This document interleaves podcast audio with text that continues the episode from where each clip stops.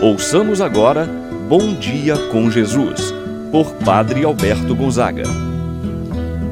Estou pensando em Deus,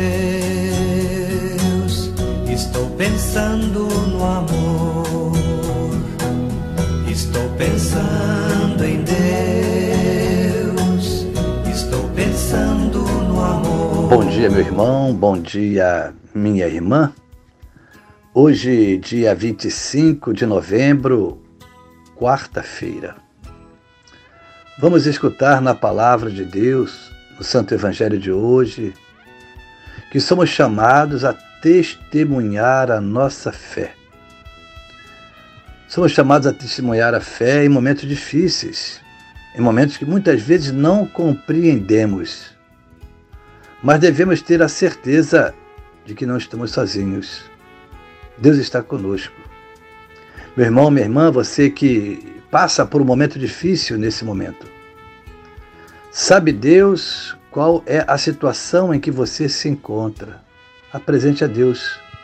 Não desista, não desanime, confia. Peça a Deus a sua proteção, sua paz e presença em sua vida. Iniciemos esse momento de oração. Em nome do Pai, do Filho e do Espírito Santo. Amém. A graça e a paz de Deus, nosso Pai, de nosso Senhor Jesus Cristo e a comunhão do Espírito Santo estejam convosco. Bendito seja Deus que nos uniu no amor de Cristo. Meu irmão, minha irmã, vamos agora invocar o Espírito Santo. Vinde, Espírito Santo, enchei os corações dos vossos fiéis e acendei neles o fogo do vosso amor. Enviai o vosso Espírito, e tudo será criado, e renovareis a face da terra. Oremos. Ó Deus que instruístes os corações dos vossos fiéis, com a luz do Espírito Santo, fazer que apreciemos exatamente todas as coisas, segundo o mesmo Espírito, e gozemos sempre de Sua eterna consolação por Cristo nosso Senhor. Amém. Ouçamos agora a palavra do Santo Evangelho. Hoje, o Evangelho de São Lucas, capítulo 21, versículos do 12 ao 19. Naquele tempo, disse Jesus aos seus discípulos: Antes que estas coisas aconteçam, Sereis presos e perseguidos, sereis entregues às sinagogas e postos na prisão. Sereis levados diante de reis e governadores por causa do meu nome. Esta será a ocasião em que testemunhareis a vossa fé. Fazei o firme propósito de não planejar com antecedência a própria defesa, porque eu vos darei palavras tão acertadas que nenhum dos inimigos vos poderá resistir ou rebater. Sereis entregues até mesmo pelos próprios pais, irmãos, parentes e amigos, e eles matarão alguns de vós. Todos vos odiarão por causa do meu nome. Mas vós não perdereis um só fio de cabelo da vossa cabeça. É permanecendo firmes que ireis ganhar a vida. Palavra da salvação. Glória a vós, Senhor. Meu irmão, minha irmã, o Evangelho de hoje nos mostra que não são nos momentos de felicidades que revelamos o nosso amor e a nossa fidelidade a Deus. Por sinal, é muito fácil dizer que ama a Deus, que confia em Deus, quando tudo está caminhando bem na nossa vida. Agora, quando a nossa fé é provada, nos momentos e situações difíceis, Muitos são aqueles que, em situações difíceis, perda de trabalho, perda da saúde, diante de uma perseguição ou desespero. Revoltam-se contra Deus, perdem a fé, até abandonam a igreja. Jesus nos apresenta no Evangelho de hoje um alerta que ele faz a seus discípulos, que antes do fim, dos últimos acontecimentos, de seu retorno, de sua segunda vinda, muita coisa iria acontecer. Os discípulos seriam perseguidos, condenados, tudo isso por causa da fidelidade a Ele. Mas é justamente nesses momentos difíceis que deve revelar cada um de nós como discípulo fiel do Senhor. Quem de fato é discípulo do Senhor é revelado justamente nesses momentos de provações.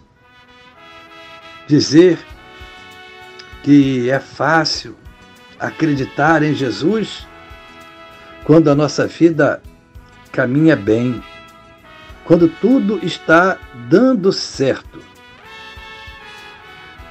Jesus diz: será essa a ocasião em que nós devemos testemunhar a nossa fé, nos momentos de provações. Deus, meu irmão, minha irmã, proverá tudo, basta acreditar na sua providência. Quem é fiel a Deus, ele não esquecerá, não abandonará. Jesus promete que o Pai vai dar palavras tão acertadas que ninguém vai conseguir rebater. Jesus, no Espírito, é o nosso advogado, o nosso defensor. Seguir a Jesus e testemunhá-lo, no entanto, não é fácil.